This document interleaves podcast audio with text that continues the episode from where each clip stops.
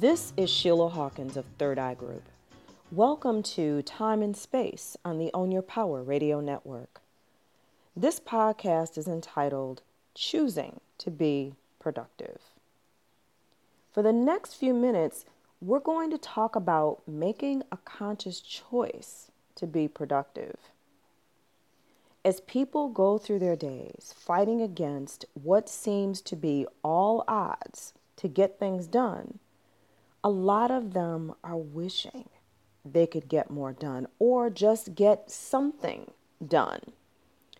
The same thing happens for them day in and day out, and they're stuck. One thing they don't realize is that being productive is a choice. It's not something that you have to be gifted with.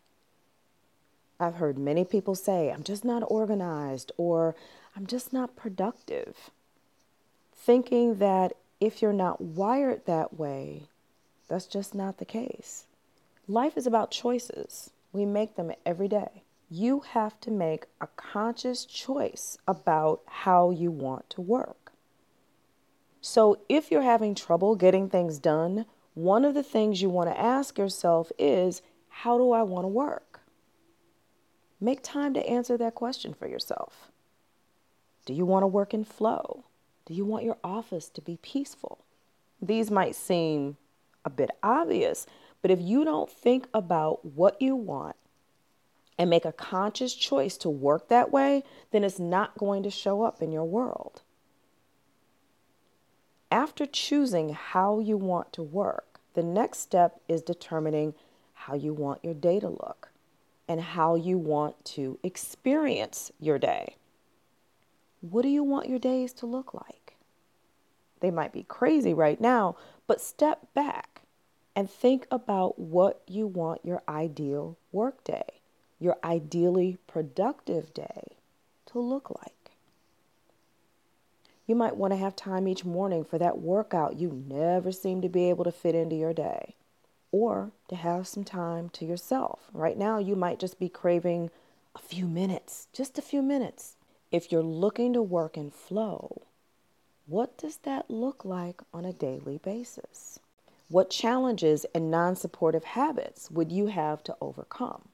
Once you've made the conscious choice about how you want to work and you have an idea of what it looks like, you have to create the structure for it. That means building the foundation that will give you the day you want inside of your business. So you take the steps to discover your productivity persona, or simply put, how you relate to time. If you've been listening for a while, you've heard me talk about that and you choose the tool that's right for you based upon your productivity persona and build your system around it to support you in getting and staying productive. Then you can bring your day to life and have that experience every day. That may sound like a lot and it can be a bit involved, but it's possible. It all starts with you making that choice and moving forward from there. Right now, ask yourself how you want to work. Get present to the experience you want to have each day. When you do this, you're at the beginning of stepping into not only productive days every day, but that freedom that you're looking for. And just don't think about it, get it in writing. Write it down. That's it for this episode of Time and Space. If you're looking to create your ideally productive day and you need some support, I invite you to check out my Zen Day session. Invest one hour of your time with me, and we'll lay the foundation for the day you want to create, and you'll be ready to take the next steps to make it come to life. To schedule your session, visit thirdeyeGroup.net and click on the Work With Me tab to get the details and set a time for us to work on laying that foundation for you. You can find more tips on my blog at timeandspaceblog.com and, of course, right here on my playlist. Until next time, get it done. Don't go away.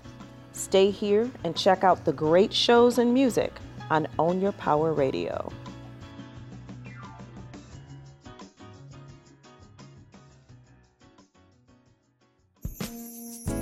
This segment was brought to you by Constant Contact. Learn how to grow your business with the Constant Contact Toolkit. Sign up today by texting OYP to 22828. That's OYP to 22828 to register for the mailing list. Once you're a customer, Coach Simone will contact you and set up your complimentary training on marketing strategies and branding for your email campaigns. Once again, it's Constant Contact where you can connect, inform, and grow.